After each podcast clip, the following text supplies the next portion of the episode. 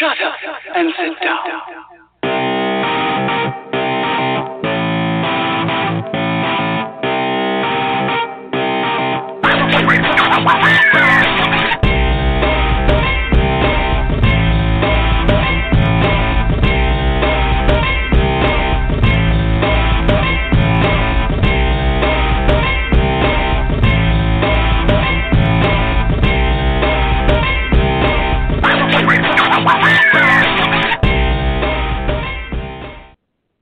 Hey y'all, I actually forgot to fucking call in, and I was sitting here and I noticed that it was about to start, and I actually got in at the last second. It flipped over and let me know that I wasn't actually connected as I was connecting. So sorry about that.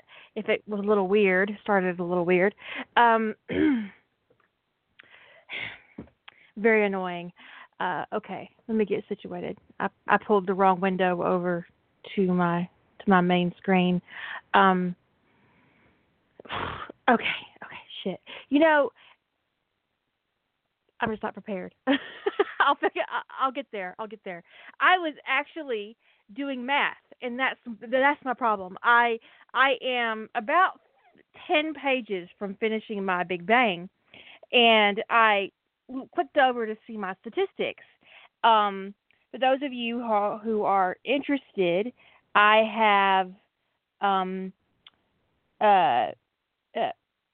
dedicated 500 hours to basically to this fic on the first draft.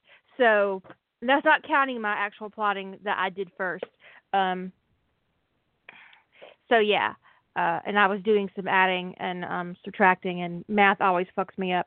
Anyways, we're going to get started, and I have no idea what Jilly has on her plate, so let's just open it up and see what she wants to talk about, because I ain't got shit. You got anything? Right now I'm wondering how in the world my sister could not have tissues in her office. I'm a little bit sickly, and I was like, who doesn't have tissues in their office?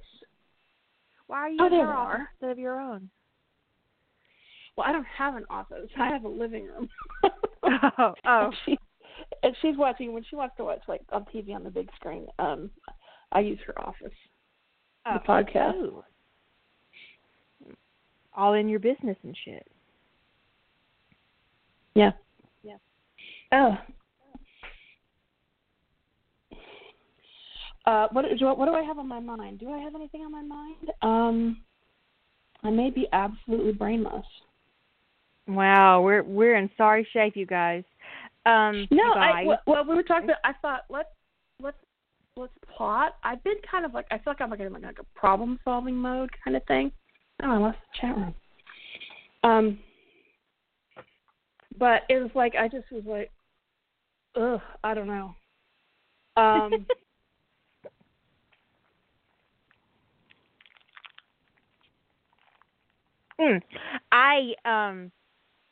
I belong to several Facebook groups, and I browse through them when I'm bored. And I've been a little bored. And the thing is I'm coming up on the end of my bang, and I don't know why I'm hesitating to finish it. It's the last chapter's pretty intense, right? Because I have my climax and then my falling action. So I know where it's going, and I know how it's going to be, and I mean, it's all plotted out. It's I've been building up to this point since I started chapter 1, right? I mean, it's all been building here. And I only had one little plot snag, and I fixed it early on, and I got a lot of characters moving around, but I only have 2 points of view, and that really helped limit me, kind of keep me focused and keep my plot tight, just on limiting myself to 2 points of view, because it could have gotten out of hand crazy otherwise, because I've got a huge cast. But I don't know why I'm hesitating to finish it, and so I wrote 6 pages today. Well, actually, I have set it up for a sequel. Jeep asked in the chat room if it was like the North Star, where I realized I had that I had more story to tell. I plotted it in such a way that if I ever wanted to do a sequel, I could.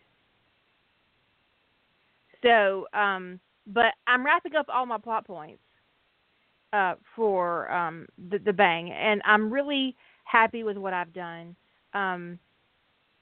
And so I've got one major plot point left, and it's just I don't know.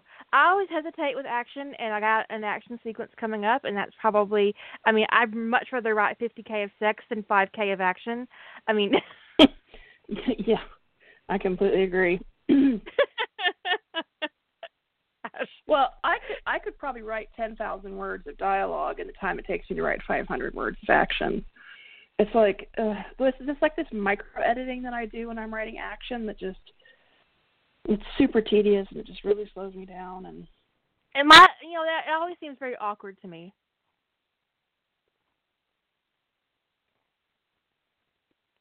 And so, but I'm getting there. My action scene is next, and it's going to involve pretty much all of my characters. I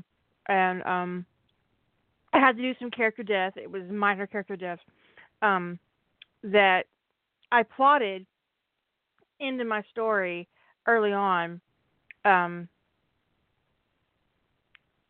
was honestly a bit of fan service to myself. In that, not because I hated the characters, but because I wanted something to happen. I wanted my main character to get something that he wouldn't get if these characters were there. And so it's just pure fan service to myself, and I admit that. And so I killed off these two characters who didn't deserve it, and I regret nothing. Why should you? Well, sometimes the character has to die for the purpose of the plot, right? Well, yeah, and it started my plot, but it was senseless. I've actually killed quite a few people in this story that I wasn't even aware that I killed. That really just, they were kind of collateral damage. And I was like, oh shit, my body count's kind of high. Might as well. There's lots of people that need a good killing. Actually, in the background. Hundreds of people have died as a result of my main character's actions. They all had it coming, but that'll make more sense when you read it. But my main character isn't the bad guy. So, although I'm fully on board with writing a bad guy, I really enjoy writing Dr. Lowell. Not to say they're really bad guys. They're dark as fuck. They're setting things to right. They're like they're sort of like more like they're instruments of justice. There you go. Vicious instruments of justice.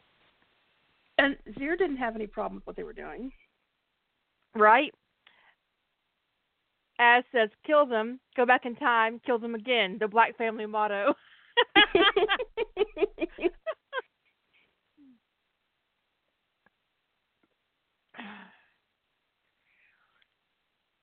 Sometimes it's, if it's worth doing once, it's worth doing twice to see how much you liked it. Anyways, so I'm pretty proud of mine. I don't know why I'm hesitating. It's weird. I am super proud of my project. Sometimes I think you do kind of hesitate over the end. I'm super proud of my project, and I think that my readers are really great. Going to dig it. So, did you read what I put in the bitch chat?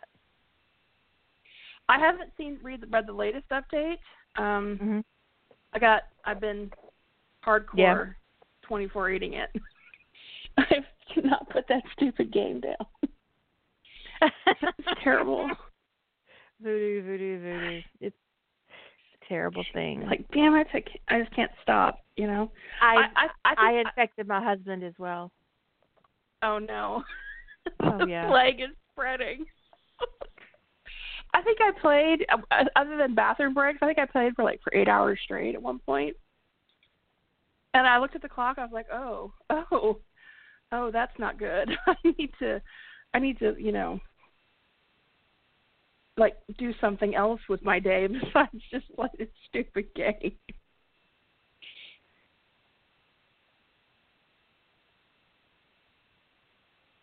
We don't need help. We're fine. Crack or something. Yeah, that could be my issue. Oh. It could be crack. Oh, the game is called 2048. The 20 is spelled out, and it's by Voodoo. The company is called Voodoo, and it's a solitaire game. And it is heinously addictive.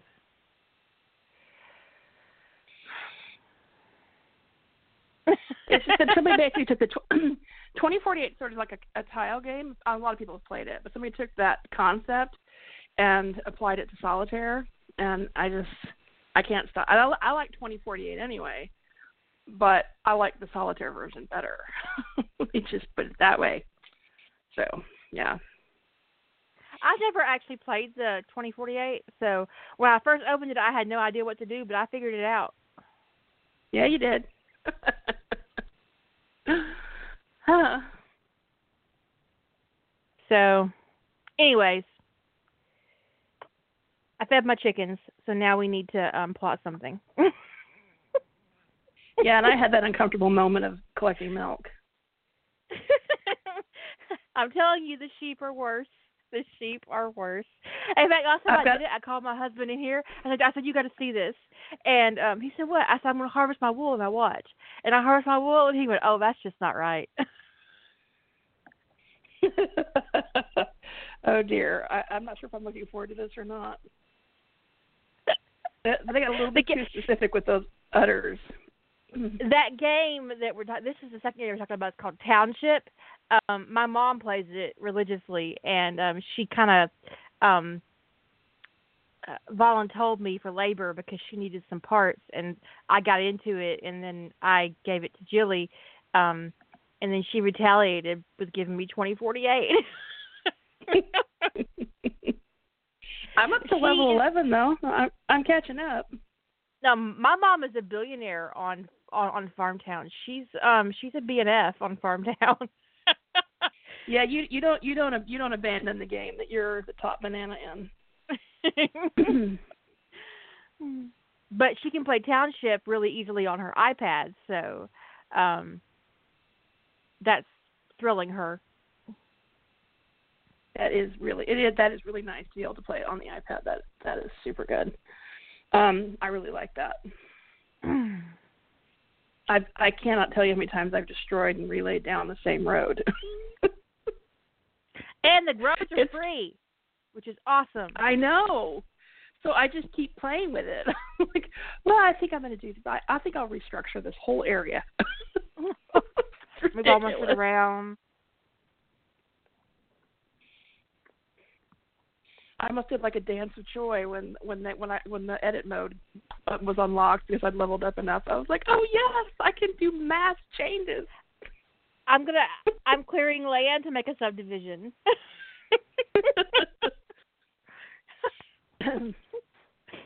Anyways.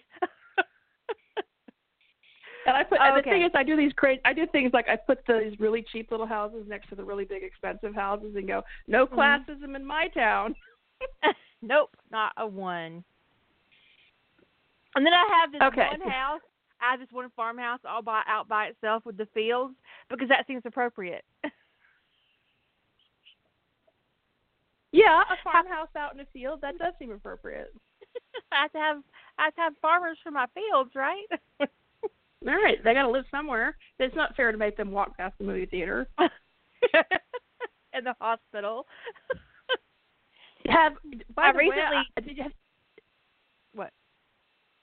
Well, I clicked on this little bubble above the hospital, and there's a woman giving birth. I was like, it's her husband talking through Lamaze breathing, and I was like, this game is so weird. Someone in my town just had a baby. I can't wait to get my zoo. I'm super excited already to get my zoo. Yeah, so we clearly, yeah, it's been all games the last couple of days. It's like escapism, because otherwise I go to Facebook and I get pissed off. So I've needed the escapism. Super pissed off. Super pissed off. Oh, my God.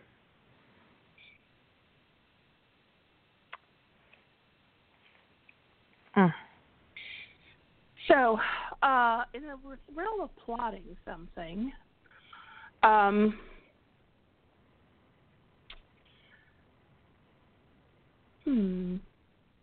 we wanted to plot something real, like something we might actually use, we could work on plotting something for April. Plotting something for April. April is our Tech 2. It's It's a sequel to a previous work. The work doesn't have to have been on Rough Trade, because I didn't want to limit myself like that. Just saying. So you have to write a sequel to something you've already written. And I don't know where I'm going to go with it. I have some options. I can do the next book in my James Potter series. I could, I'm very tempted to write a sequel for What Lovers Do. I could do a sequel to Gravity. I could do the sequel to Iterum. You were thinking about doing, you mentioned the last time, like a sequel to The Bridge, which was one of your shorts, right? Yeah, I was thinking about The Bridge, yeah. Because I've never actually written a fic with Sebastian on the city. We got Liz. She's in the 2048.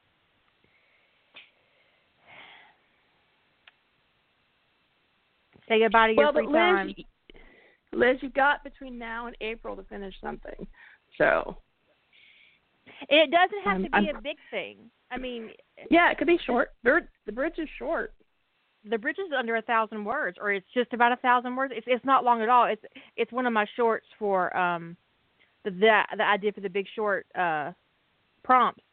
It's about John finding out he has a son, and he goes back to Earth, and because his mother was killed, he gets to take Sebastian to Pegasus.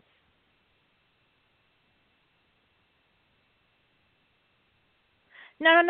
It can be a sequel to anything you've written. Did I actually put that right on the... No. Okay. It's supposed to be... Are you yelling, Jeep? No, it doesn't have to... A prequel is a type of sequel. A prequel is... If anything that's written after the original work is a sequel, regardless of where it appears in the chronology. Pretty sure I did not I did not make it so that it had to be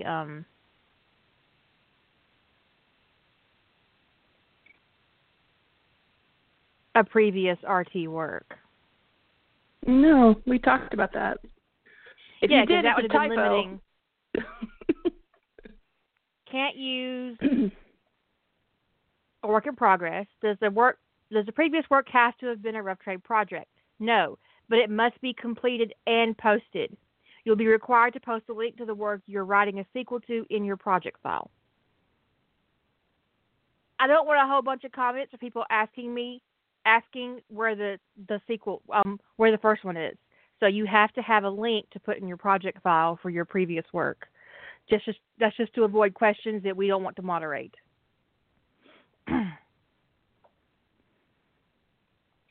But yeah, I mean, so... I am thinking about The Bridge because I would really like to write one where Sebastian is on the city.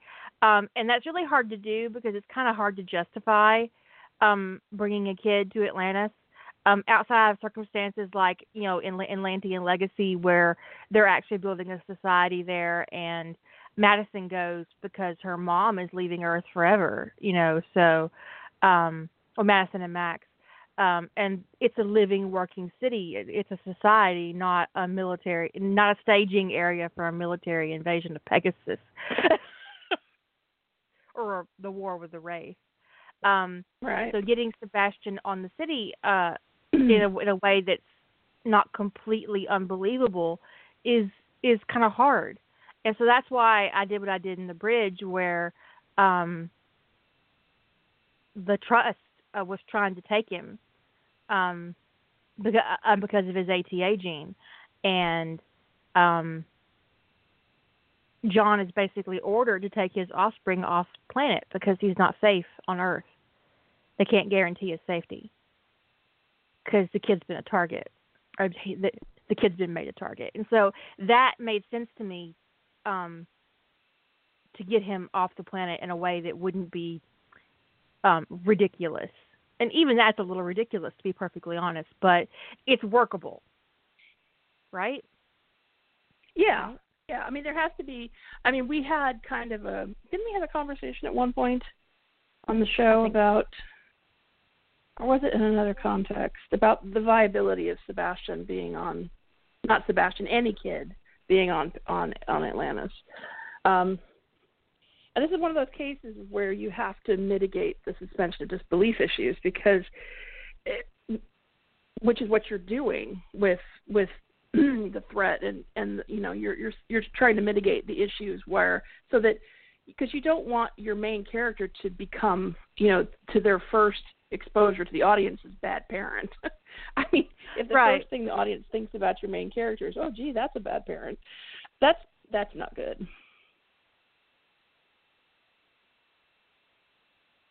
I mean, but I think if you set it later in the war with the Wraith, where the Wraith have been pushed back and it's not much of a threat, and Atlantis has become a research station, and there are other families coming to the city, it makes sense that kids would be there.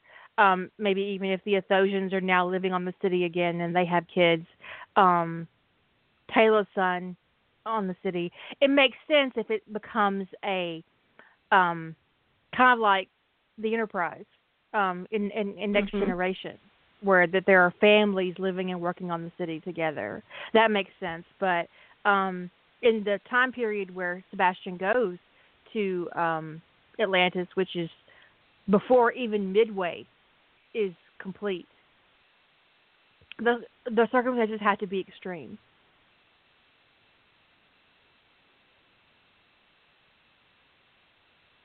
So. Which is exactly what you set up in The Bridge.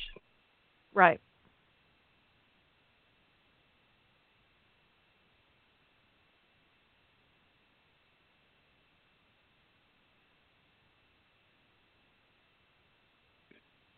So, yeah, I am thinking about The Bridge, but, you know, there are other options. I mean, I have more options than I thought I did originally. But The Bridge is really appealing to me. What are you thinking about? Well, I only had two real contestants that weren't already in progress. One was a sequel to If Found, Please Return, or a sequel, because I have several plotted for that story. And then the sequel to All Your Reasons, and the sequel to Stick Around. I would, right after Stick Around was my favorite of yours over summer, I have to say. Yeah, it was my favorite too. Yeah, so I thought about, because I'd started like the next scene for Stick Around right after Rough Trade finished, and I basically just went right into, I started the story in a sex scene like 3 weeks later, right? And then I thought, you know, this is something I could do for a sequel. So I'm gonna shelve this, and you know, if I decide to do it in April, I'll just throw out that one scene and start it with something else that's not sex.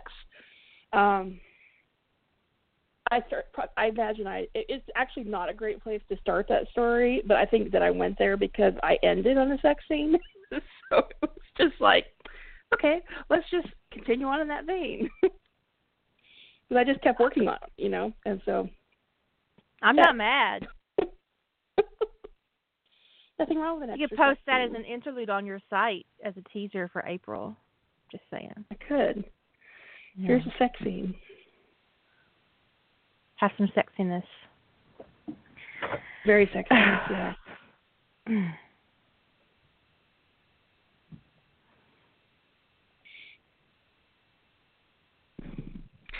I do think my leading contender is the story I'm probably, like, leaning towards. I really do, like, right now I'm more conceptually into working on Stick Around. Like, if I were to be working on this challenge right now, that would be my pick. But because it's fresh in my mind, my interest in MCU is fairly high right now. So it would be a good pick for right this moment. But in November, I'm going to be writing MCU again. And I don't know, I'm not sure how I'm going to feel when April comes around. So that's why all along the most likely candidate was sequel to If Found, which Tony's not in very much in the story that I plotted for the sequel, the next story. He's kidnapped in most of it. Again? I'm a terrible, no good, mean person who keeps having him be kidnapped. Well, I kind of made a joke. I wrote that, like, not a sequel, not officially connected to If Found, but sort of like a fan fiction of it for The Big Short. And in it, Tony was eaten by that cave. Yeah. And you remember that? And yeah. John is thinking. He thinks about that. You know, they never should have let Tony come to Atlantis because he just disappeared. Everywhere he goes, he keeps disappearing, you know, and that he, you know, he's been abducted multiple times. The Asgard had kidnapped him, and he'd been held hostage multiple times in Area 51. And it was just kind of a joke in that story, but it kind of created the germ of an idea. Not like an epic kidnapping thing, but I was trying to think of a way to bring Gibbs back into Tony's life more closely. And I thought, well, what if somebody abducted him that's actually something connected to the SGC, but it's made to look like it's personal. And because it's made to look like it's personal, the SGC is a little limited in what they can investigate, and Patrick gets really pissed off at the lack of traction and basically makes it happen that Gibbs gets read in on the Stargate program and gets pulled out to Nevada to find Tony. So Gibbs winds up read into the program in order to find Tony, and then ultimately by the end the idea would be that he would transfer to Nevada and Tony would have his mentor back and everybody would be... Yeah, so that was the idea. But like I said, Tony's not in the story very much because the story is focused more... in the back of my mind, I'm totally shipping Patrick and Gibbs. Oh, it's totally happening. That's okay. Compared to the story, which is why Tony's not in it. It's totally from Patrick and Gibbs' point of view. So...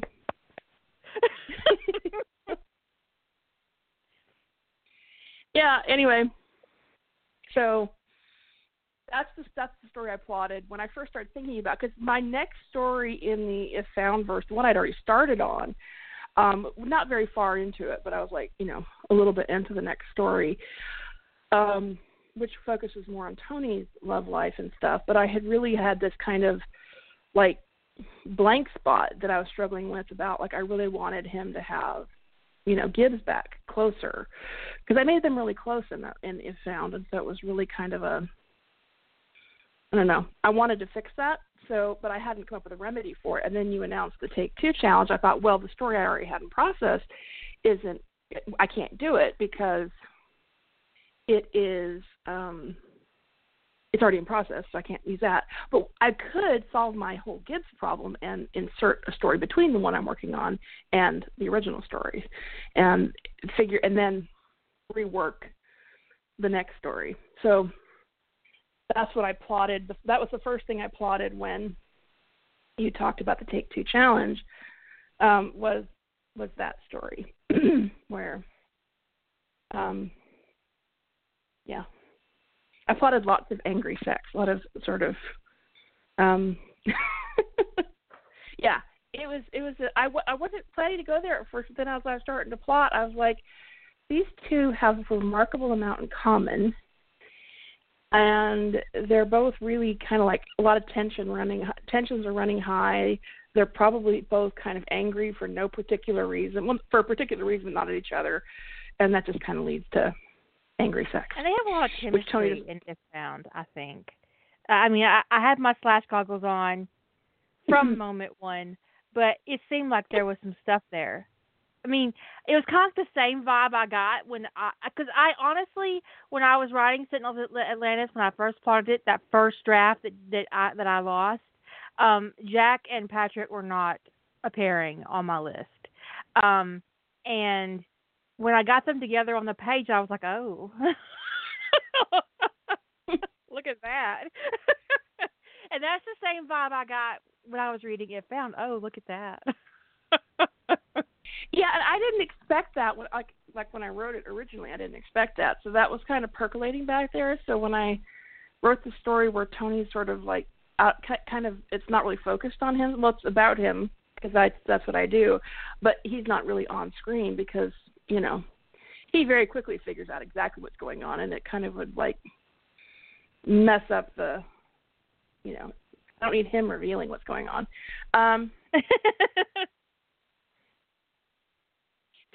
It's one of those things. It's like if I have something that a character knows that I don't want them to reveal, it's one of those things that it annoys me as a reader when it feels disingenuous when you're in that character's point of view, and it's like they're thinking about this big secret in such vague way. They're actually thinking about it and talking about it, but it's so vague that you can't decipher it.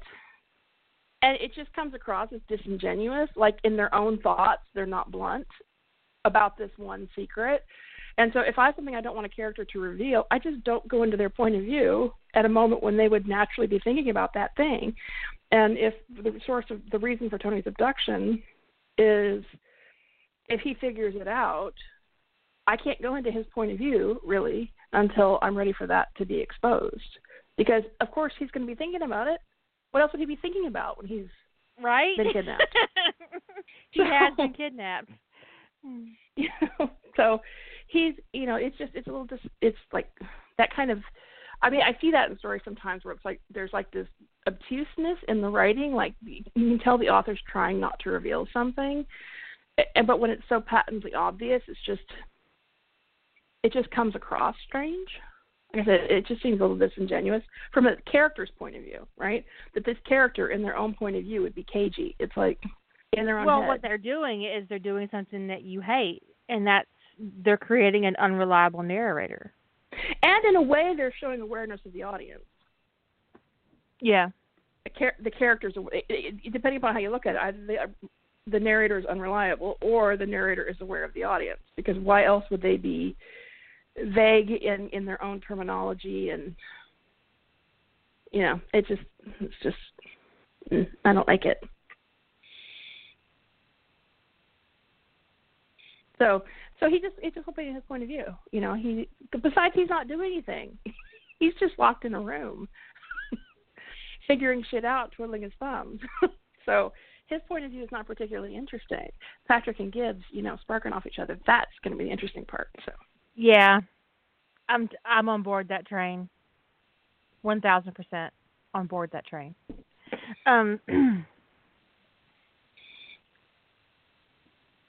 I don't know. I had a couple ideas for the sequel to Iterum, and of course, you know, Finding Ronan will be paramount because he has been made a runner, and they're going to want to fix that as quickly as possible. And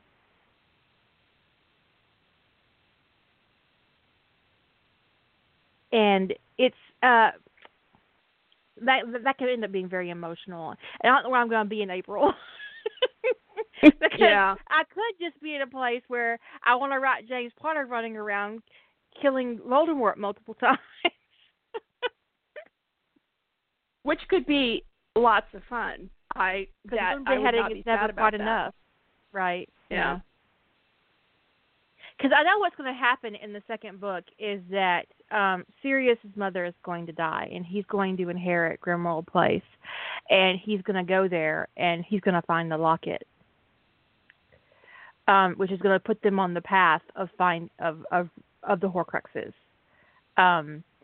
and because this Sirius has not spent all this time in Azkaban, so he's been working as a magical cop for quite a while.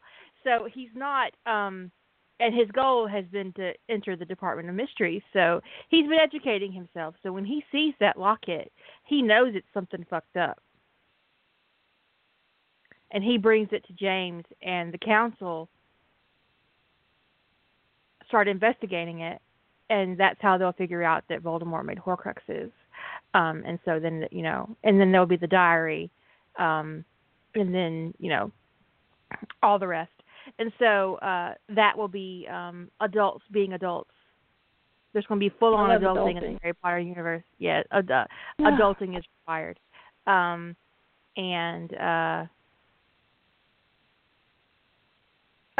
I had not planned to eliminate Dumbledore, but it wasn't in my plot. But I had to. There was something missing. And it seemed irresponsible for James to leave Dumbledore in play when he considered Dumbledore a threat to Harry. But I wanted to kind of stretch out how much of a threat Dumbledore was. But I realized that was about me and not about James, because James had already proven that he wasn't interested in playing the long game. And that when he got the opportunity, he immediately beheaded Voldemort. I was like, nope. Didn't even ask any questions. There was no, let's bring him in, let's arrest. No, done, dead.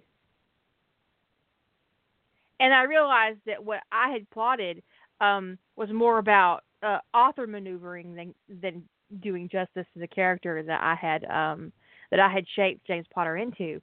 And so I needed to secure the Elder Wand. And so that's how that scene developed, where James takes the Elder Wand, which makes him, having two of the Deathly Hallows. Oh. And they will find the ring, because it's a Horcrux. So yeah.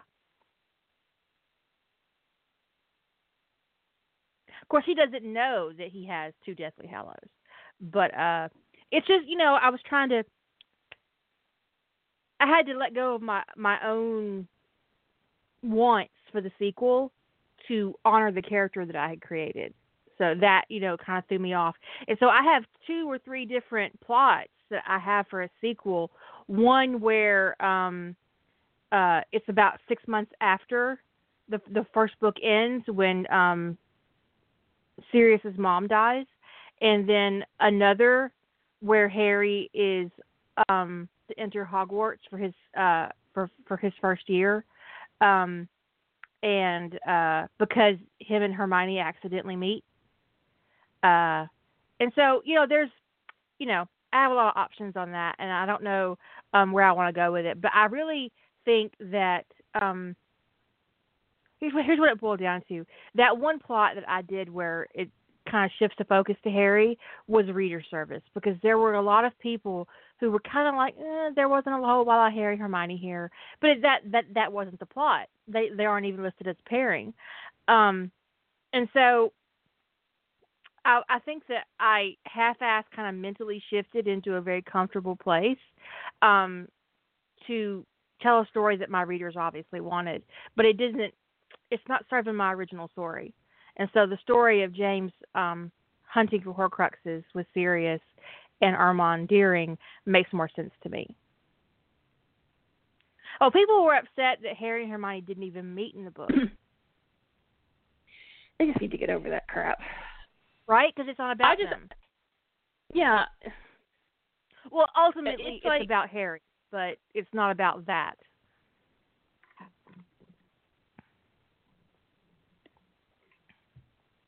Well, your story means Harry's their focus. But your story was about James.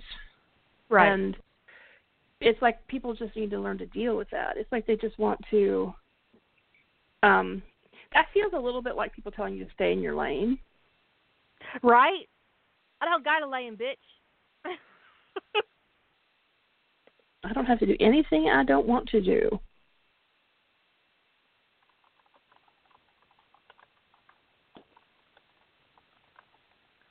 But yeah, so if that could be the direction I go in April. It will just depend on how things progress for me in November and also how I feel about my second draft of my Quantum Bang.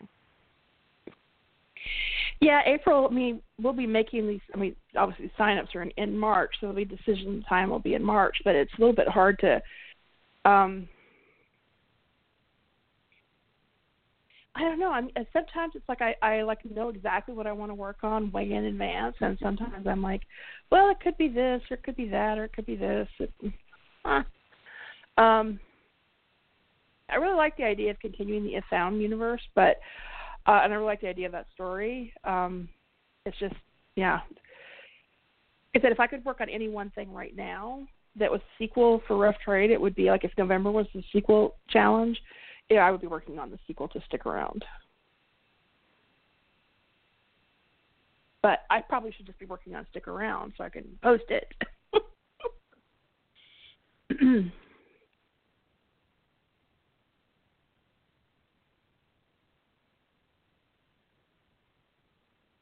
Preconceived notions for readers is actually a big problem.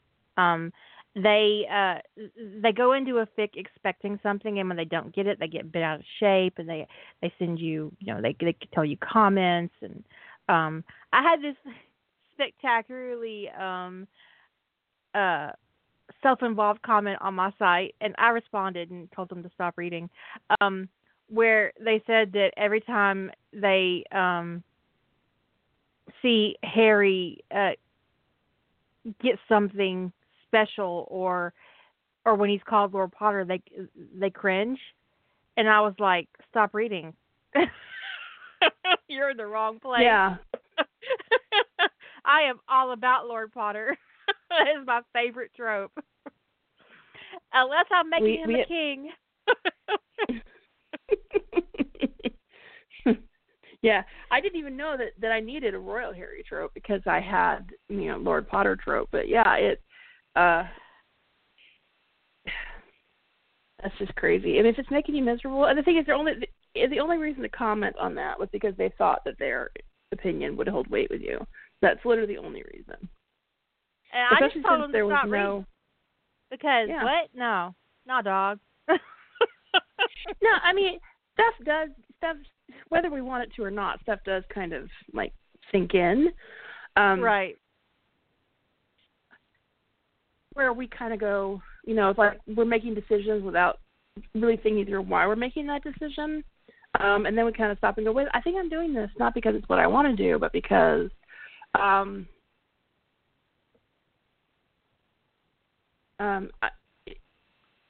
because I want it, because I think it's what people will expect. It's like I've been trying to finish up the next episode in the For You universe, the one with Ethan, the senator, and I keep hesitating on finishing up the next episode because I feel like this is gonna sound. I feel like it's too short, not because I feel like it's too short, but I did, and I was like, I really feel like this is too short. What I have planned, I think of what I have plotted, I have very little left to go. I'm like, is it because it's too short? Because I feel like it's too short, or I feel like I'm worried my readers are gonna be disappointed because it's short. I had that little moment where I went, okay, I need to stop this. There'll be none of these shenanigans.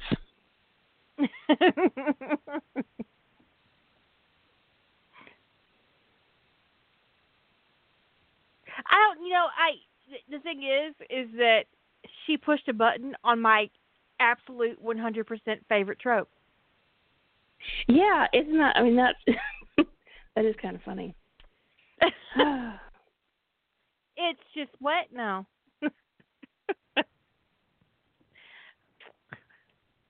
I'm just all about it. It's my favorite thing. She's all up in that. And, you know, I get it. In a way, I do get it. If that's a trope you hate and you come across somebody like myself who has as much content as I've got, and it's Lord Potter everywhere. It must be really frustrating. Well, I don't know why she's reading Harry Potter on your site if that's right? The trope she hates. Like, move on. You know, sometimes I'll come across a fic that sounds really great, and I'll be like, God damn it, why is it a Harry Jenny pairing? I don't say anything, but I get mad. Yeah, why is the awesomeness got that awful pairing in it? So, you know, I'm a decent writer, so you come across somebody who has a decent amount of fic, and they're, you know, a good writer, and they're in your fandom, and they're doing your pairing, but they're also doing this one trope that you hate above all others, and it's like getting a candy bar and you open it up and it's really a rice cake. Yeah, that would be that's disappointing just hearing about it. But I did get a really awesome comment. I have to find it and I'll read it out to you guys because it is awesome.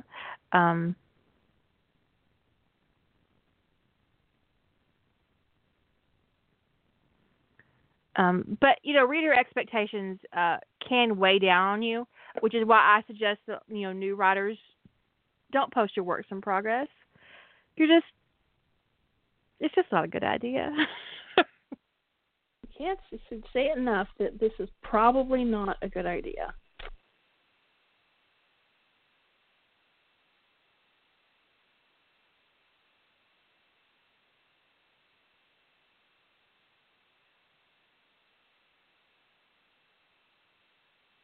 Are you looking for that comment? I am. I think it's in my feedback. I don't think it was a public one. That is the best shopping trip. Edie says the best shopping trip was Hermione walking into a shop and summoning everything I might need. Yeah, that's pretty perfect.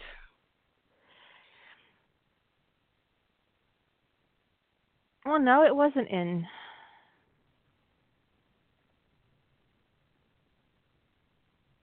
I mean, some people manage. I mean, people who only publish completed works are usually pretty diehard about it. Some people do really well publishing works in progress, but if you're not able to stay where you want to be if you're not really good about not letting the voices of your readers influence you, I mean, if you struggle with that stuff, or if you don't know if you struggle with that stuff, give yourself the space not to post works in progress, because you don't want to get soured on your own work. Okay, so this is my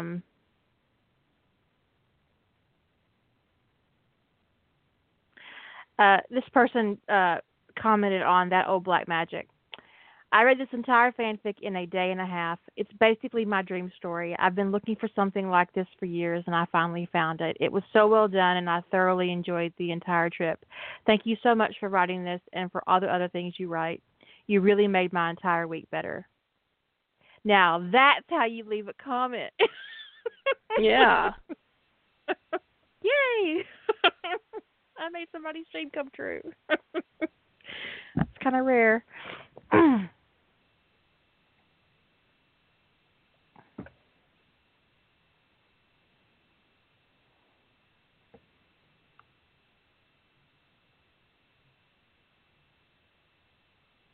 Yeah, Hermione did do her shopping in a little. She went a little, but she was leaving Earth forever. Who knew what she might need? Magic. Magic knew what she might need. Did you see Ellie's comments above? About some shopkeeper missing an elf?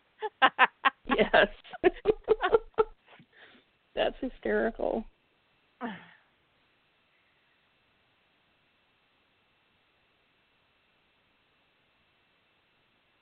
you know, I wanted to plot something tonight, but I'm feeling remarkably unfocused. Focus me. Focus you. Be my Adderall. That seemed oddly sexual. Ew. And in the role of Adderall, we have Kira Marcos. So, you please. Okay. Fandom. Fandom.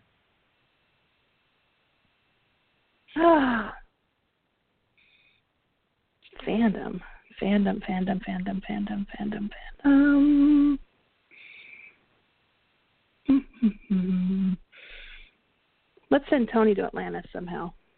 Some different way. Tony goes to Atlantis. In a different way. Well, I just said different way. I threw that out there, different way. Like I'm throwing on the gauntlet to myself. Like some way it hasn't been done. So I just ruled out him going out as agent afloat because that's not very different. They do a complete AU. John gets his wish list of new recruits, and the Navy sends him a SEAL team led by Lieutenant Commander Anthony DiNozzo. Make it work. Make it work. Make it work. Make it work. I don't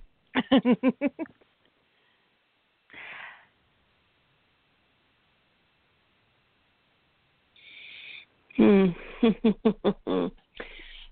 a problem with Tony being a SEAL, but it's never really been like my big dream to write that. Actually, I love reading it, but I must have kidnapping on the brain. Why do I have kidnapping on the brain? I have let my brain throwing up kidnapping plots.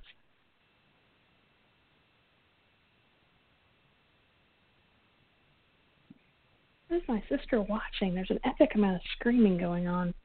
Oh, nobody's thankfully dying. We can't hear it. In case you guys can hear that. No, nobody's dying. Maybe. What if Masad puts out a hit on him because of the whole Michael situation? Which seems like something they would do. I mean, they keep trying to kill Ziva, after all. And she's one of their own. Right.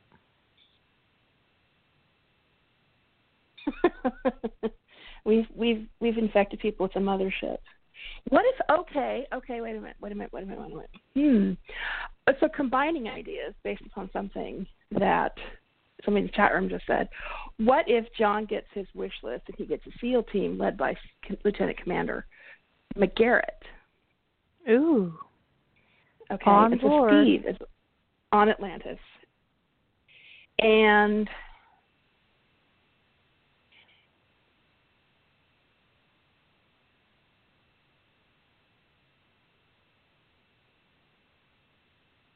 this would be sort of like a riff on one of my own ideas. What if I'm having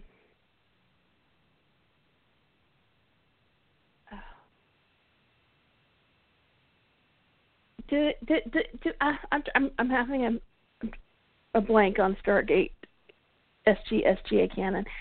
Are the Asgard ever in Pegasus aside from the feral ones? Aside from what? Well, there's some feral Asgard in Pegasus. They're all lost colonies. Aside from the one that I can't remember his name who rides around on the Daedalus. Hemorrhoid. Who for years I spelled hemorrhoid. Which that's not how I thought that was pronounced, but there you go. Hermoid? I don't know how you pronounce it. That's how I pronounced it. I thought it was like Hermione. So how's it pronounced, people? Anyway, aside from him, I know there's an Asgard on the ship, but are there any? Did the Asgard ever go there in the course of canon? Not the SG ones, no.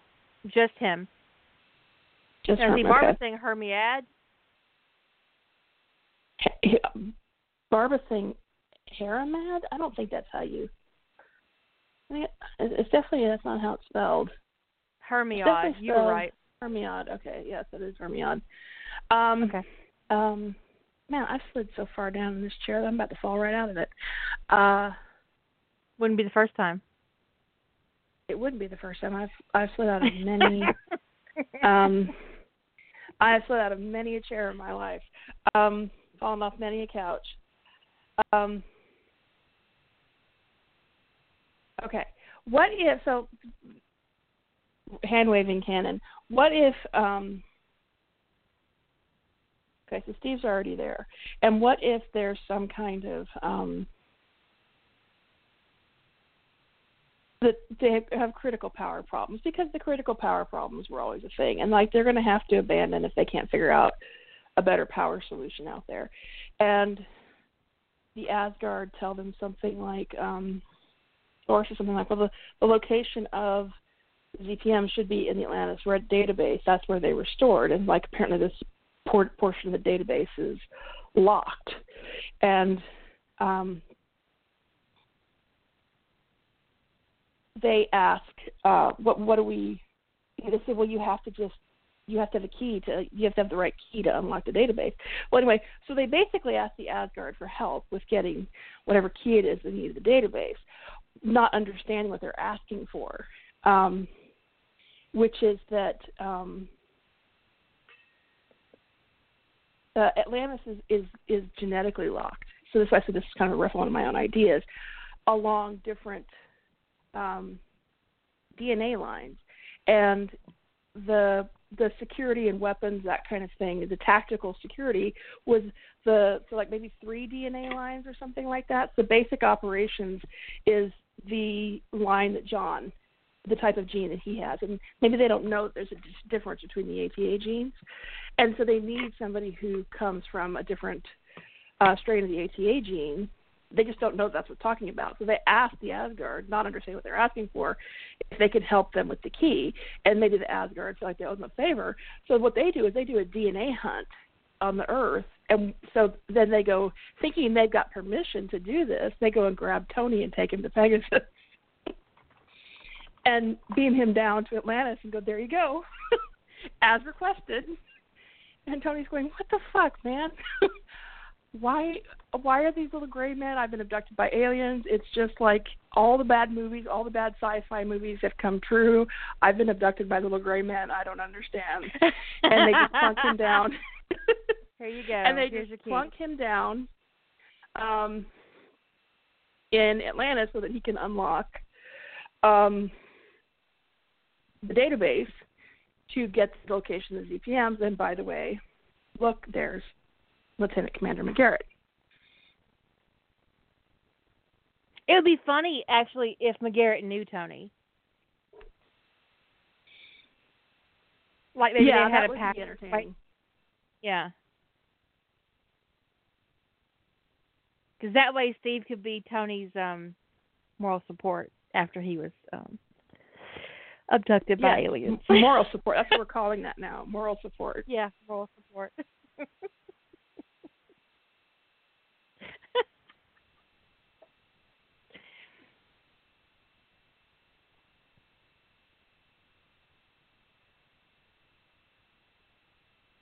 Now, this is a case of where that's a lot of plot, a lot of setup, plot to get him there, and then I'm going to go for what? Just to get them together, which could be. I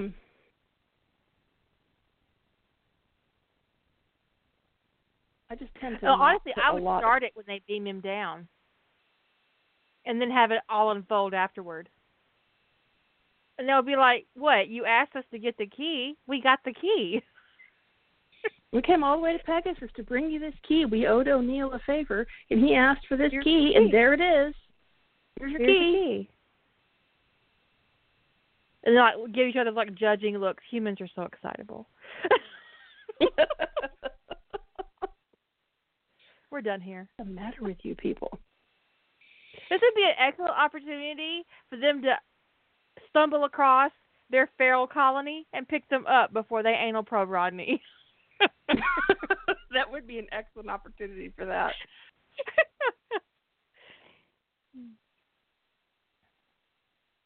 I do not have the mechanical keyboard and today. Dr. Jackson, me typing. So if we start with the beam down, then it could actually be a fairly short story if you start with the beam down, that is about maybe Steve and Tony kind of reconnecting and getting back together.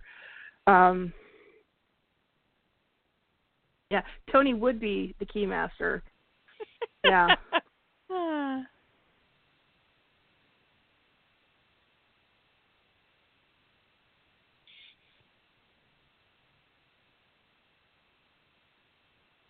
Yeah, I mean, they could keep him there under the guise of him being agent of flow. But, I mean, can you imagine the shitstorm back at home? Because, well, that'd be tough to explain because Tony's vanished. And even for the Asgard, the trip is probably at least a few days. I don't know, because when O'Neill... Now, the Asgard aren't in the Milky Way. But when O'Neill sent up a signal to get them, they were pretty much in orbit within a few hours.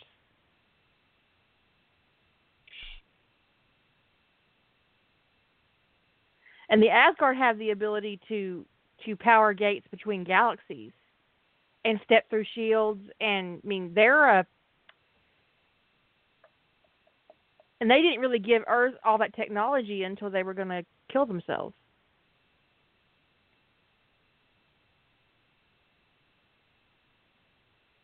I never watched the very last two seasons, or is it two or three seasons? Once the Ori came into the picture, I watched like two episodes of the Ori, and I went, no. But the Asgard, and then there was an episode with Thor's hammer. The Asgard appeared within minutes of Thor's hammer being destroyed. That's true. So they get around definitely quicker than... because I know they contributed to the faster-than-light drive on the Daedalus, right? Right. They helped with... but it still takes the Daedalus... a round trip on the Daedalus is, what, 6 weeks?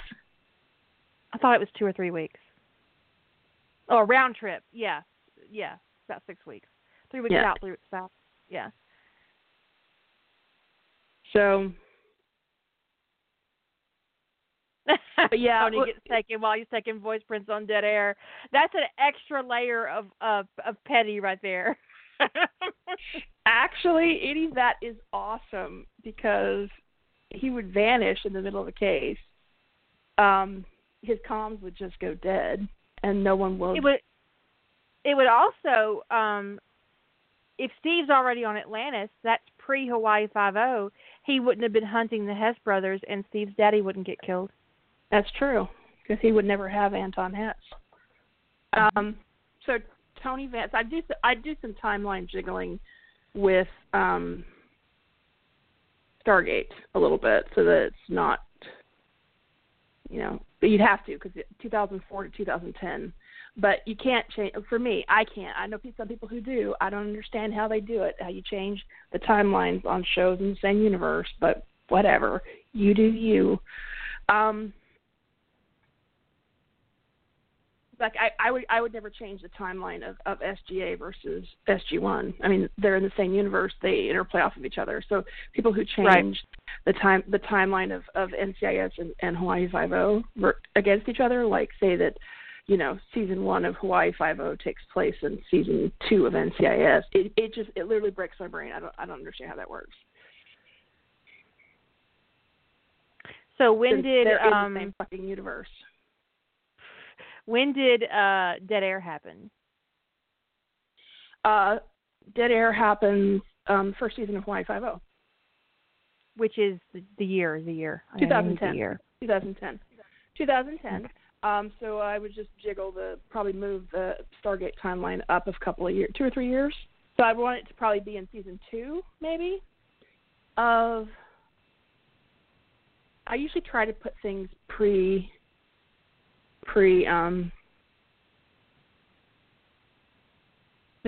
that planet up. Duranda.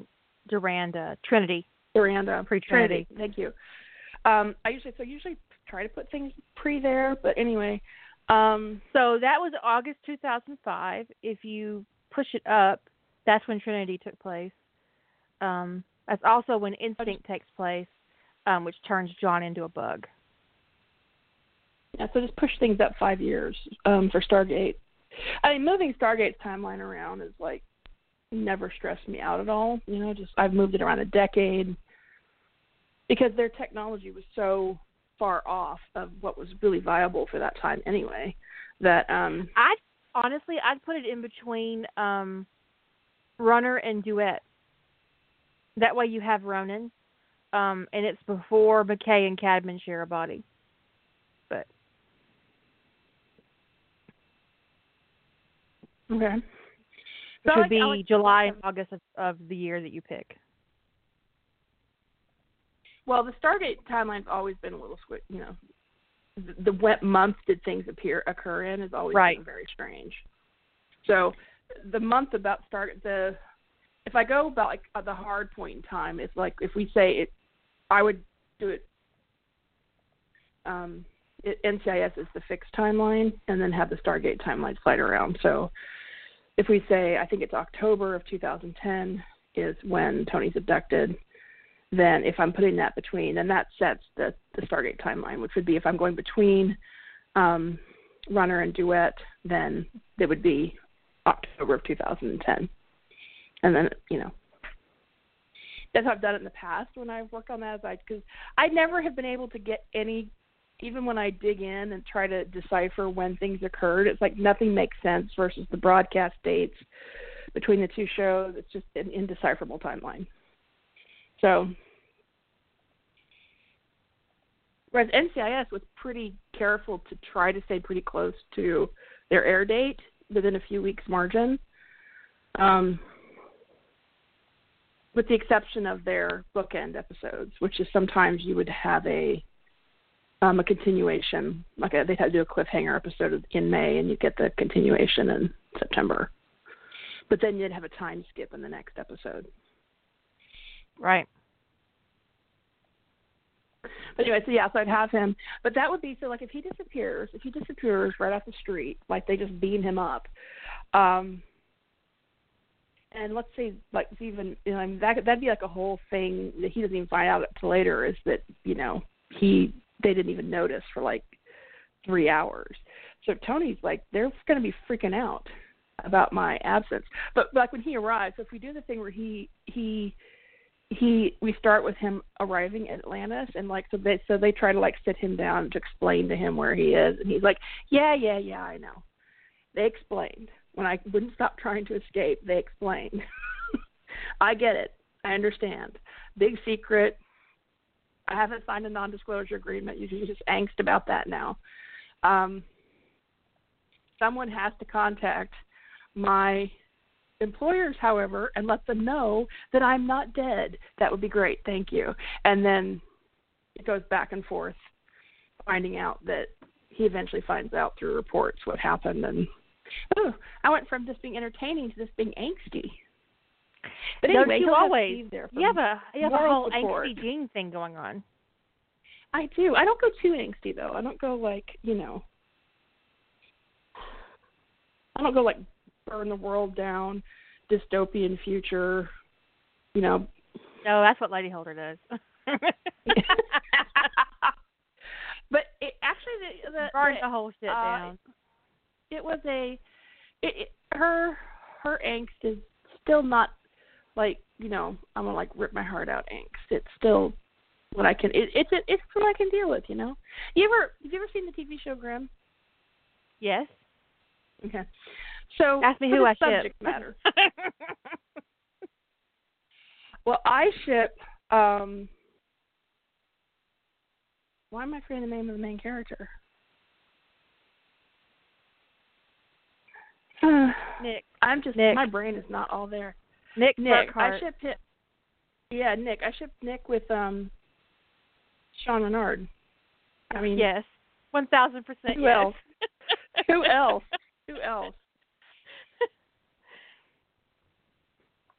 Yeah, so and what I was going to say is that when I first started watching Grimm, and I didn't watch the last, like, season and a half or so. It's just the show got a little bit weird.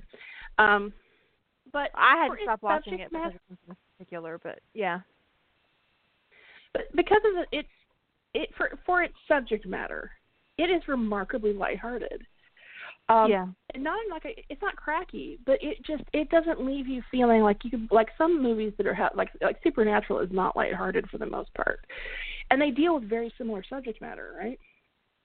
But Grimm, I mean, you could watch that right before bed. You could binge watch it and feel good about life. I mean, Supernatural, you binge watch and you may want to kill yourself. So I just, but anyway, so that. I think of when I think about Lady Holder and her burn the world down, you know, kind of like take no prisoners, angst, level of angst, she's kind of like Grimm as opposed to Supernatural level of angst. For me, that's the way I read her. To the Jilly angst scale, she's more Grimm level angst than Supernatural level angst. I don't read anybody who's Supernatural level angst because I don't like it. It makes me uncomfortable. Somebody asked, would Tony call people up on the actions taken based? Well, first, you know, in terms of the plotting, I mean, Tony's going to, if Tony winds up there as actually assigned there officially, like as an agent afloat, he is, that would be his job. I mean, part of the NCIS agent, the agent afloat's job is force protection support, and that includes matters of base security and just all manner of things that he would have to dig into. So, yeah, it could change quite a bit if he's in there doing things. But things would be a little bit different just for virtue of the fact that Steve would be on the city the whole time. I don't see Tony being on board with the whole Michael thing. No, I don't either. You don't experiment on prisoners. And considering they're at war with the race, that's a war crime. Yeah.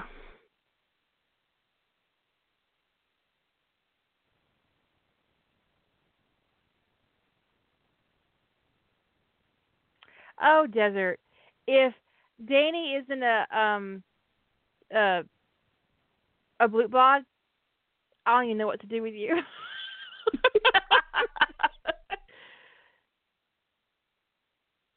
Well, Danny could also be what are the male Hexen beasts? Cyber beasts? Cyber beasts. Rachel, that would make Rachel, it would be awesome if Rachel was a Hexen beast because she's totally a Hexen beast. She is completely a Hexen beast.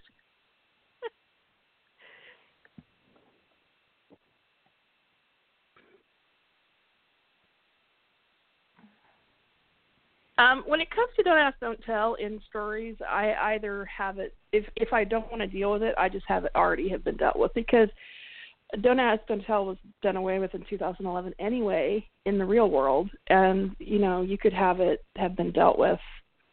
But it could also be, you know, that you write it into the Atlantis Charter that they don't put up with any of this kind of nonsense, because technically it's an international operation. You don't have to have U.S. military rules being the order of the day.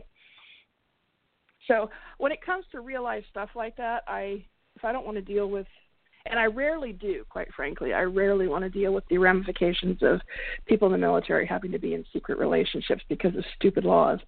Ask me how I really feel. So I usually just kind of hand wave that away. That's what I do. I don't even bother with address. If at most, I'll make a note that they did away with, you know, Don't Ask, Don't Tell a few years ago. Because why put yourself through the misery of having to deal with those shenanigans? Oh, no, I think one of the most satisfying stories I ever wrote was about the end of DAD, of Don't Ask, Don't Tell. That was that's one of my favorite stories of yours. It was, I think pretty much when I confirmed that John Shepherd was my unicorn. That was the moment, huh? Yeah, that was the moment. My favorite line in that whole story is when John's in the closet having his little meltdown and Rodney knocks on the door and said, John, seriously, no pun intended, but you need to come out of the closet now. You need to come out of the closet, John. Stop writing. I laughed myself sick.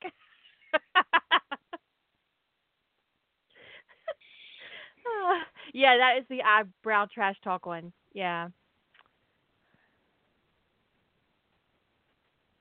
John's speech. I will space you or report you AWOL. That's one of my favorite stories of yours. It may be, I mean, I love all of your SGA stories. That may be my favorite SGA story of yours. So, yeah, I really enjoyed that. I really enjoyed that story. I also really enjoy Emotional Clockwork. I wouldn't mind doing a sequel to Emotional Clockwork. I wouldn't be sad. Would anybody else be sad? Of course, I also have to do a sequel to The Subtle Body. So I could get on some full-on getting on.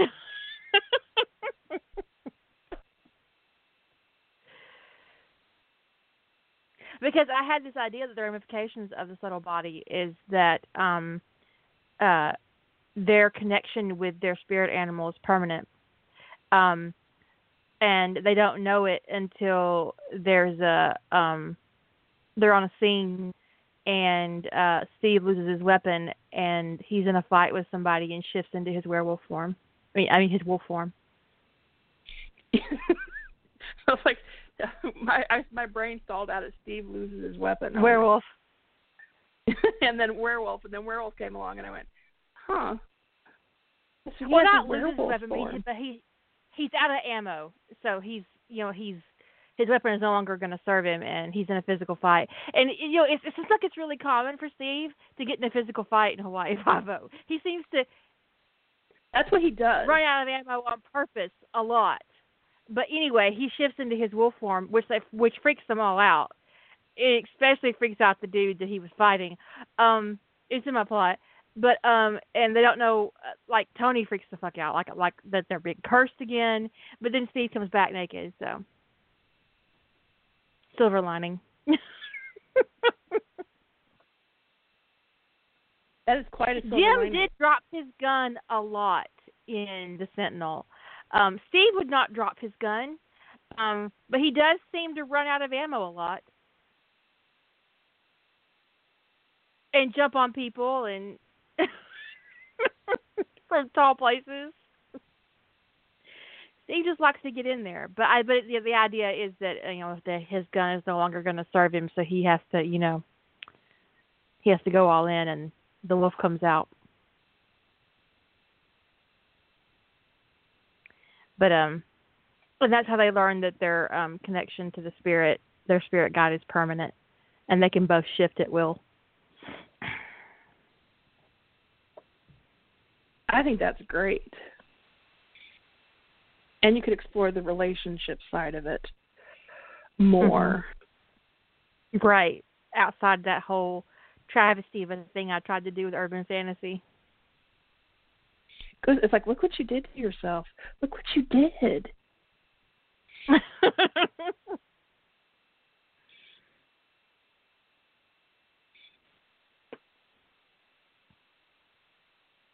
I guess he totally just losing it on the phone. Blair, where's that fucking asshole? You told me it wasn't going to be a problem. Well, Steve's the goddamn wolf again. It's a fucking problem. We're supposed to be done with that shit.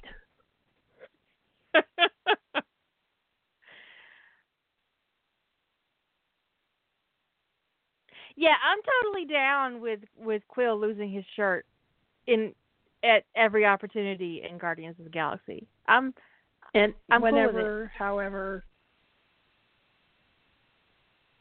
Just take it off. A new Aquaman trailer dropped.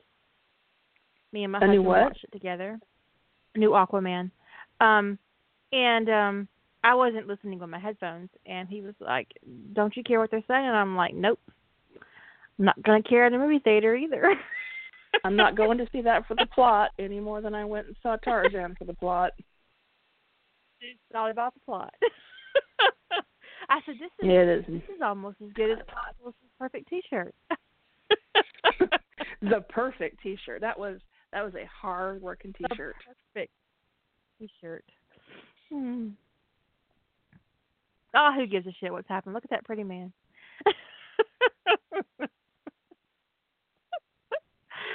But yeah, actually the movie does look pretty good. I'm gonna say, and I'm kind of burnt out on the whole thing, and I'm not even a DC reader. I remember what Super Friends when I was little. I didn't watch Superman versus Batman. I didn't watch, but I did watch Wonder Woman because hell yeah.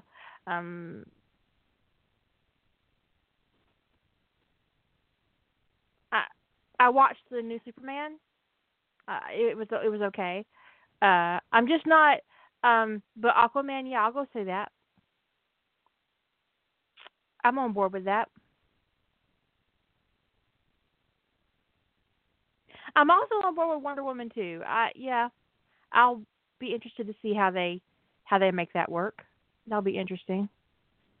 I got burned out on the whole Batman franchise in general, but I saw all the Superman movies. I enjoyed Justice League. Well, it wasn't the best movie ever, and as I have said before, DC, let's rethink the tentacles. And I love it. So I'll continue Wonder Woman in the Justice League franchise just for the entertainment value, because I do tend to find those kind of superhero movies.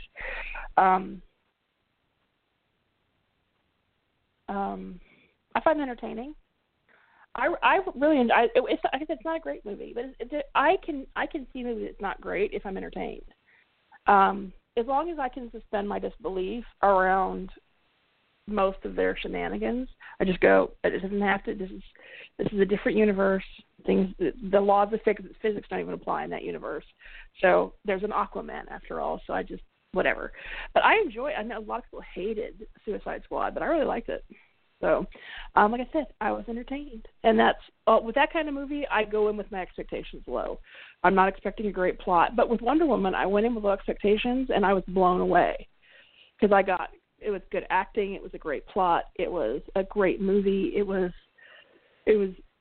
everything I wanted in a, female superhero movie. It was wonderful. It was everything. So, but I was so emotionally satisfied by that. I cried, and it was a very good cry. I was like, yes, that was yes, hell yes, that's what we needed. That's what we needed. So I don't expect, and I'm not a comic book purist. When I read a lot of times the criticism of these movies, it's people who are annoyed about it's not enough like the comic books. So, but sometimes I just think people say that kind of stuff just to bitch. I mean, I saw somebody bitching about something not being close to the comic book on a character, and I pointed out that they're a big fan of the TV adaptation of this particular character, and that the TV adaptation doesn't like the comic books either. So it's not a little hypocritical, and they're kind of like, well, yeah, but really I don't really care about. I'm saying that, but really I'm just pissed off that they didn't cast who I wanted the TV actor to be in the movie, and I'm pissed off that they didn't do it. So now I'm just bitching about everything about it that I can possibly bitch about. I'm like, okay, whatever. You mean you just want to have something to bitch about? So, but I do find that most of the really hardcore criticism comes from people who are like comic book purists. And I'm not that person. I'm just going to be entertained. And if there's a really hardworking T-shirt available, I'm down with that. I'm good to see that. Yeah. Although I have to say that King Kong Skull Island did briefly ruin my ability to eat calamari. Oh yeah. Mm. Only briefly. It messed me up. Yeah, it was brief. Yeah. Like I got over. I really like calamari. I wasn't letting it get me down for long.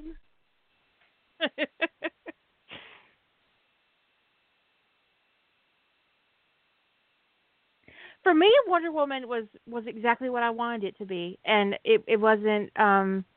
It was. I was like, yeah. That was. Thank you. Just, yeah. And I don't think we would have gotten that same movie if a man had directed it. I know that's terrible, but I don't care.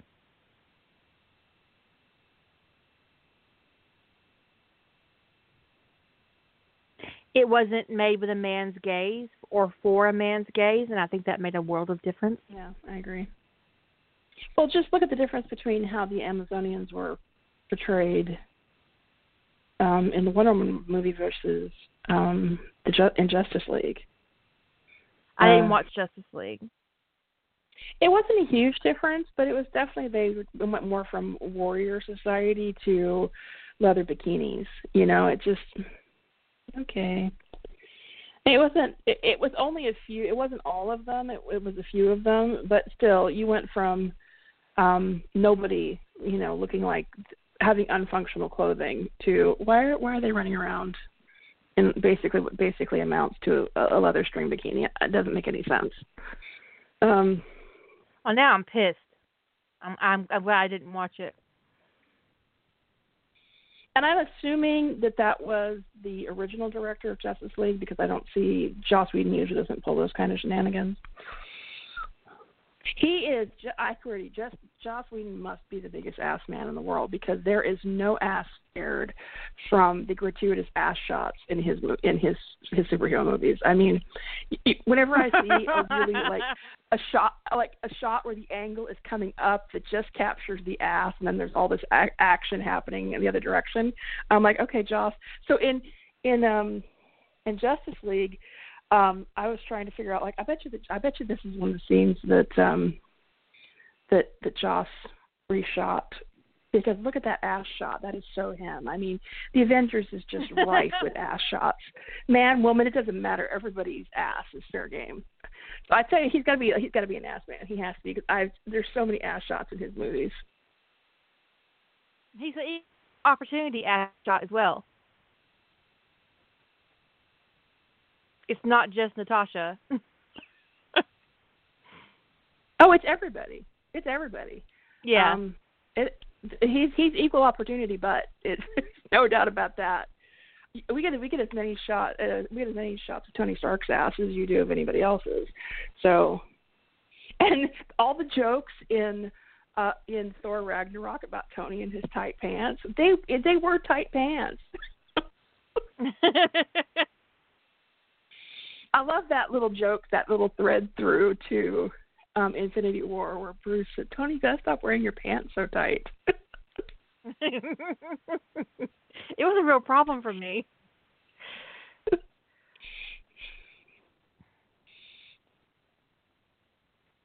Well, especially, I mean, I can't imagine the last time Bruce realistically wore tight pants. He can't afford that kind of risk. He's got to have stretchy pants. You know, he's a man of sweat. He is a man of sweatpants, because he's less likely to wake up naked. He has a little give in the waistband.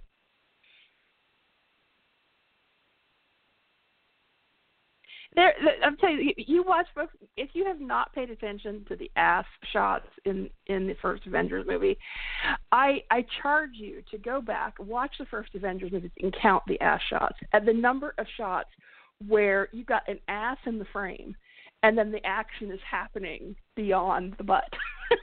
It's like, okay, it's unbelievable. Just go count the ass shot, and it's everybody. It is everybody, except maybe Nick Fury, who keeps his coat on the whole time. But I'm not even 100% sure about that. I'd have to go back and double check to see if we got Nick Fury's butt too. Anyway, and so then we get to Justice League, and I'm like, we get some amazing ass shots of Wonder Woman and Batman, and I'm just like, there's a lot of butt shots all of a sudden. This seems awfully familiar. Joss, is this what you? Is this you?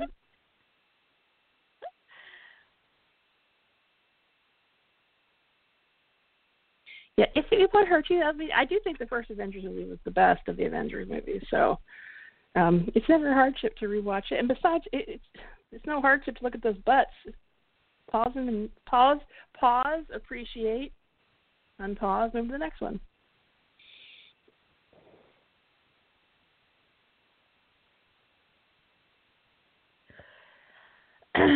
Beyond the butt. I'm not sure you can get beyond the butt when it comes to Joss. I don't think he ever will, and I don't want him to. I mean, especially because I've got no problem looking at nice butts at all. So, and because he's equal opportunity about the whole thing, like nobody is spared the ass shot in movies. I have no problem with it. It's not like he's objectifying anybody. Well, he might. I mean, if he's objectifying anybody, he's objectifying all of them. He's putting all of them in tight clothes and shooting them from the ass. So.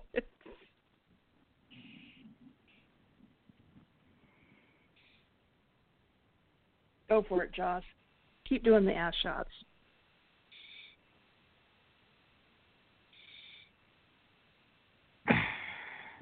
You know, I blame warning labels for our current situation. We started putting warning labels on shit, and people and natural selection lost its edge. It did. It's like participation. And dumb people survived long enough. They survived long enough to breed more dumb people. They're totally fucking up our species. Warning labels and lawyers. There is a warning label. I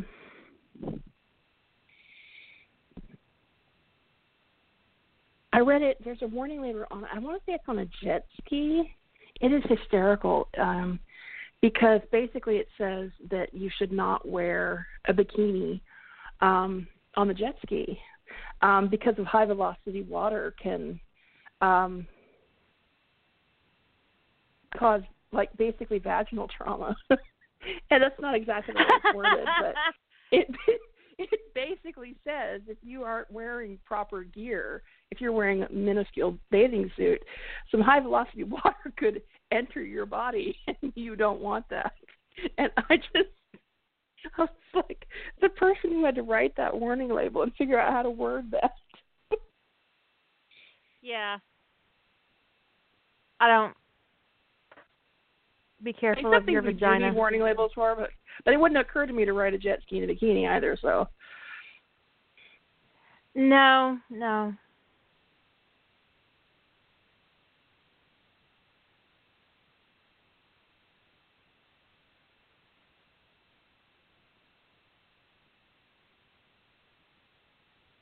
Okay, I think I found it.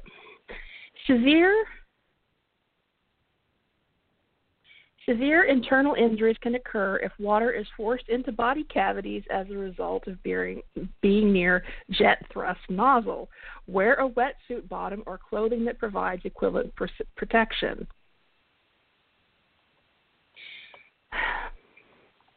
That's one of them.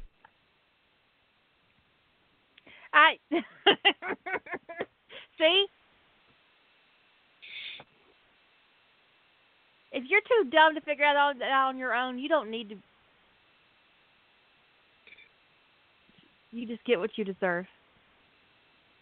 That was like see what I mean? See, are you looking at his shoulders or his arms, or are you looking at his butt?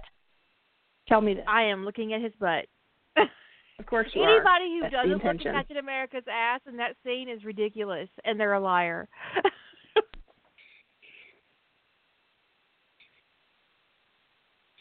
Yeah, Chris Evans' ass is a work of art. I mean, really a work of art. I think in this scene, I think we came to terms with the fact that he's definitely not a briefs man. He's commando or he's in boxers right there. I guess it could be a jockstrap, but his booty is not contained by briefs. There's too much separation in the cheeks. He's not he doesn't have a unibutt that comes with briefs. It could be boxer briefs, I guess. It could, well, no, but that would have the same effect as briefs. It would smooth everything out. You wouldn't have that. The natal cleft would not be so defined. Evident, yeah. Yeah. I mean, the other option is a thong, but I really don't think Captain America is wearing a thong. If he is, it's red, white, and blue.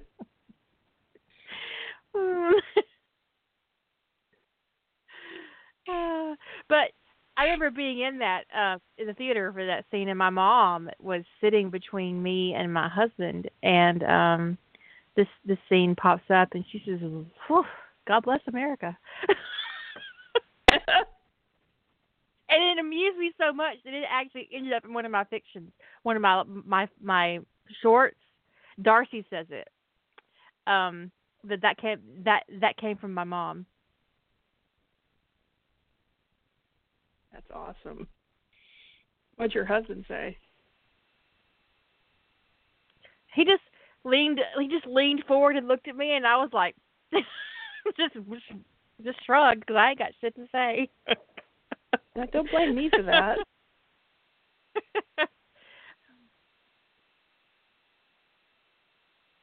Yeah, I mean, it's all about the butts. Joss Whedon is all about the butts.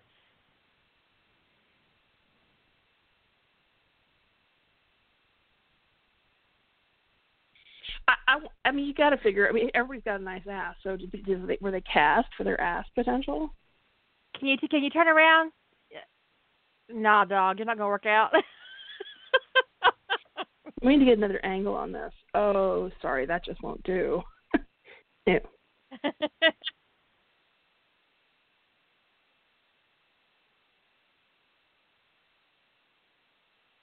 Lady Holder is getting us proof of the ass shots.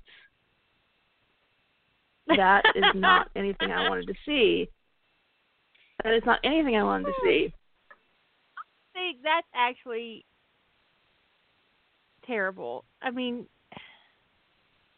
I don't think you should have the stars and stripes in your ass crack. I mean, it could be just me.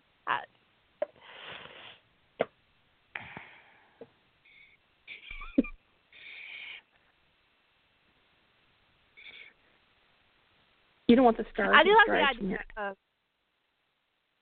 It actually is like legal. I'm pretty sure it's legal too to put the stars and stripes in your ass crack. Song or not. If it's an actual flag, yes, but I oh, okay. An actual corner. What they do now? I have to find the chair. Oh, oh, Edie. Yeah, you definitely need to go to the unfun corner for that. Oh.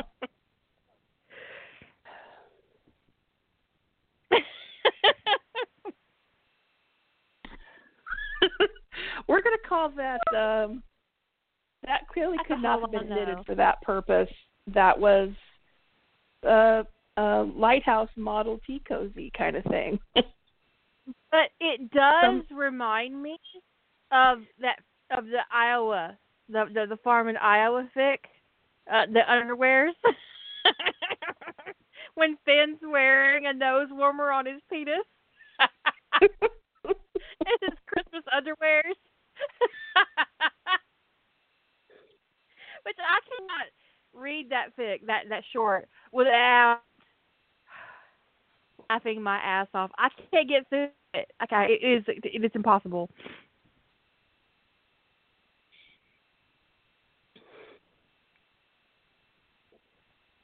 It wouldn't be a very functional strap-on. Baby Jesus pom-poms, yes. Best fic ever. Baby Jesus pom-poms. Yeah, that's the it's part of the farm in Iowa verse, and yeah, and the short story is called Baby Jesus Pom-Poms, and Finn finds a nose warmer that John bought as a joke for Rodney, and he puts it on like underwear. He's like 3 or 4. He's calling it Christmas underwears. Just... As oh, I can't even.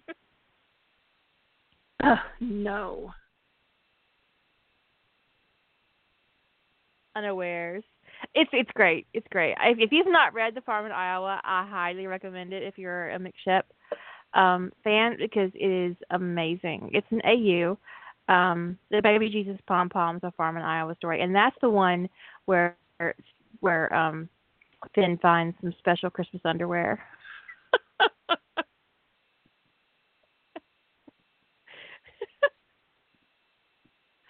I don't think Az needs booze. She's already a problem. Az needs. We don't need to do it.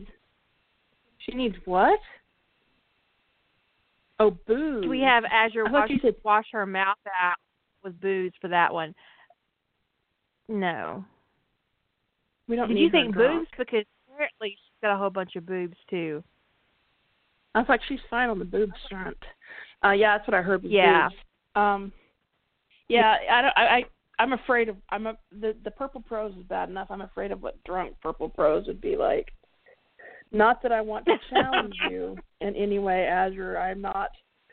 She asked me yesterday if I was throwing down the gauntlet over something. I'm like, oh, hell no. I was like waving a white flag. I was not challenging you. I wouldn't dare.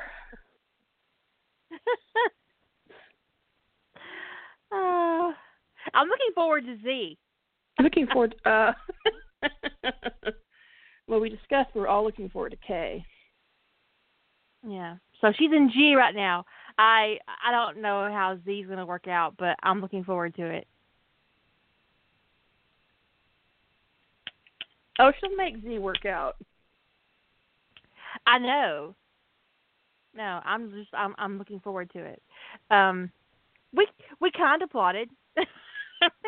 There was a little bit of plot in there. There was like there in the middle. Yeah, it was like one thing. But I like the one thing. It's entertaining. I'm entertained by it. I like the idea of the Asgard kidnapping Tony. It seems really funny. It seems like especially it's since they think they've been given permission to do that because they probably assume that that the Terrans have understand that Atlantis is a DNA lock. And so when they're asking for the key, they think that they know exactly what they're asking for.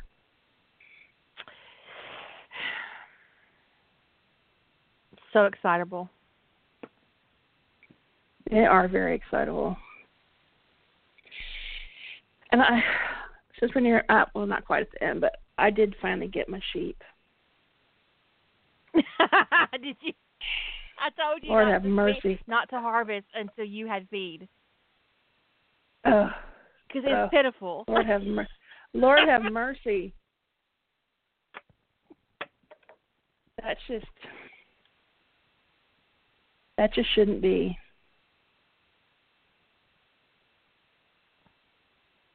It should not be. That's just wrong. It is pitiful, and the wings just really make it. Apparently the pigs are pretty terrible too. Oh Lord, I can't even. I don't even know if I want to know. Do I want to know? No, we'll get there. We will eventually get there. Liz, you lightweight. I'm like at 25 million. My top score is I think probably 50,000. 559,000 is my top score for 2048. So my top score. My top score was somewhere upwards of 20 million before I fucked up. And then I started over. Yeah. It is ridiculous. It is.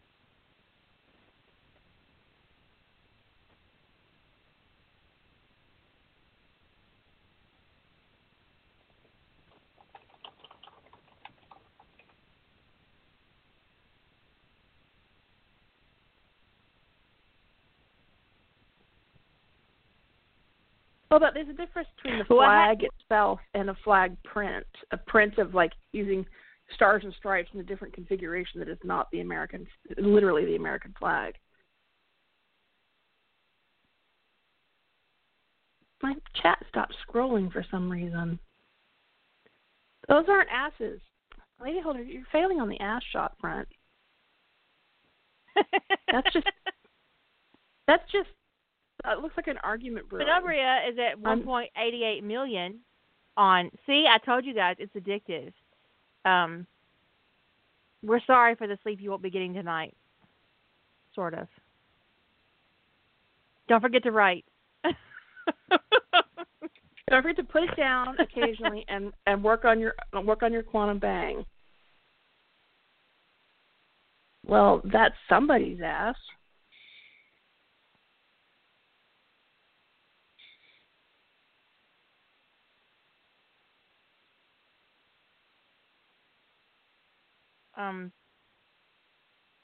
That's nobody's ass.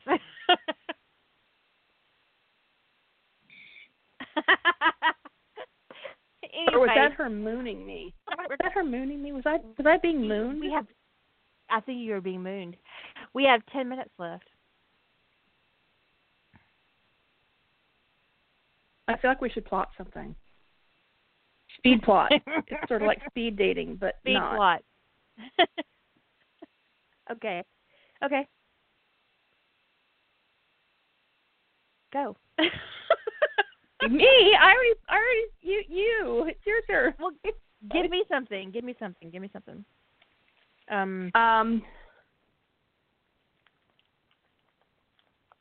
John. Right after the.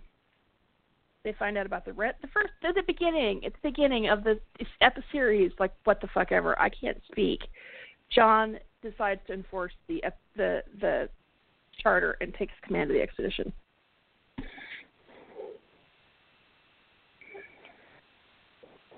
Wow.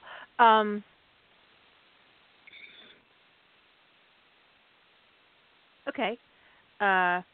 Elizabeth refuses to let John leave the city with the jumper to rescue Sumner. So John exercises his right as the current ranking military officer to take over the whole thing. He gets there sooner, and he gets to the hive. He rescues everybody. He brings them back, and then lets Sumner know that he's now in charge of the expedition because he displaced Weir because Weir wouldn't let him rescue his CO. Oh, okay. So Sumner doesn't wind up having to shoot. Right. Because the thing is that Elizabeth made them jump through hoops to go rescue Sumner. Right. What if John was just said, fuck it, no, we're not doing this. We're not having this conversation. We are going now. Go sit in your office and think about yourself. I love that. Go stand by her door and watch her think about herself. And see, that really opens it up because it puts John in the position of genuinely being Sumner's second in command at that point. You know, it's something that he assumes and says, this is what we're doing. And I think it would really endear him to the Marines that he went all out for Sumner. And they wouldn't have any problem if he said, I need you to, she's trying to prevent me from going to get Sumner. I want you to keep a lid on her. Put her in the barracks or something. Not barracks, the brig or something. I like that. Yeah, I mean, because the thing is that, you know, the fact of the matter is that the moment the Wraith attacked them off world, Elizabeth Weir was no longer qualified to be the leader of the expedition. Agreed. And so, and I'll be like, yeah, bitch, whatever. But I think it would be really awesome to see John just have that moment, like, no, and fuck you. This is not how it's going to happen. You're not qualified to make this decision. Therefore, you're not going to go sit in your office. And the charter, I mean, conceivably, the charter really backs him up. At least my headcanon is that that the military has to be in charge in the event of a threat. Because why would a diplomat be in charge of the city if there was a threat of attack? And that's the way it should be. He should be telling her to go sit down and be quiet until the fighting's over. Then she doesn't have anything constructive to add. it was just so bizarre that she had, that they gave her any authority in that situation.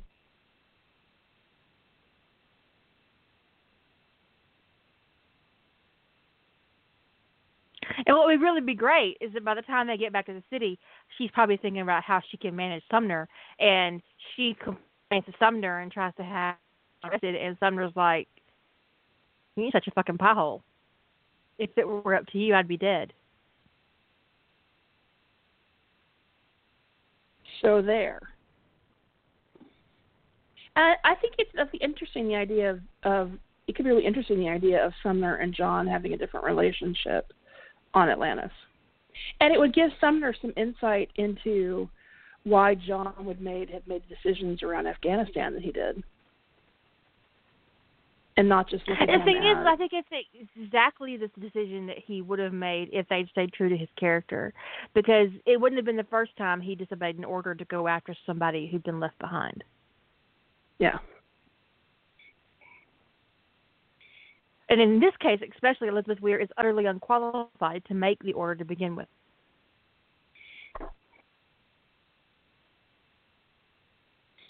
Right, Claire, you're right that it wouldn't be so weird for John to be going off world all the time, because as the leader of the military, he should have been staying on the city. At least more often than he did. He shouldn't have been leaving much more than Elizabeth did. I mean, I have in Atlantis Codex, I'm reworking this part of the plot, so I'm not even sure if Elizabeth is going to go at this point, but it was in the plot, my original plot for Atlantis Codex is that she goes and John takes control of the expedition after the raid, because he's a Marine in that one.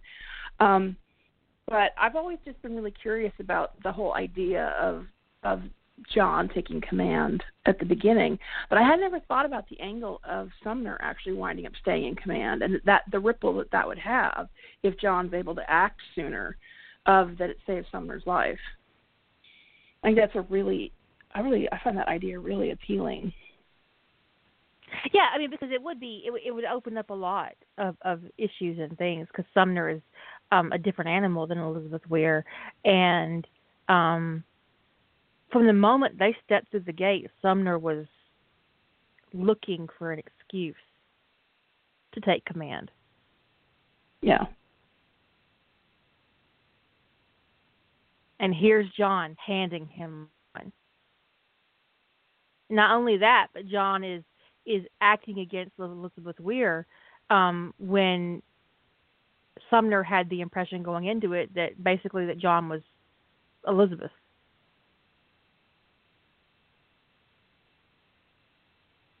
That John was there as her light switch. He was just there to be a light switch. Right. I think that does open up a lot of really interesting possibilities. I'm very intrigued by that. Could be a lot of fun. Well, we're down to a minute and 45 seconds. You guys have a really good weekend, and percolate, and remember that you've got 3 days left to sign up for Rough Trade, and you've got roughly 18 days to sign up for Quantum Bang. Ish in that area. If you're having a hard time, if you want to participate in either, and you're having a hard time coming up with a plot, reach out if it's for the QB, reach out privately, but for a Rough Trade, hit us up on the workshop. Somebody will help you plot if you want to do it and you're struggling to come up with something. And we'll do a writer's table tomorrow if you want. And if you have questions about Rough Trade, you can we'll answer them then. Okay? So, say good night, Julie. Good night, everyone.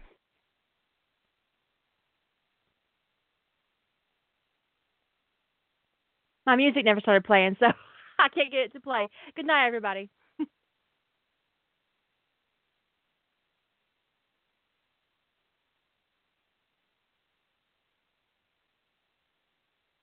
It's still not playing.